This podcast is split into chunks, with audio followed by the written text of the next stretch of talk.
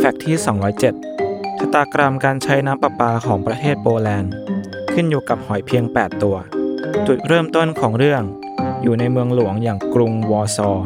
ที่ได้มีการนำ clams หรือหอยกาบ 8 ตัว มาทำหน้าที่ตรวจสอบคุณภาพการใช้น้ำประปาของพลเมือง เนื่องจากหอยกาบ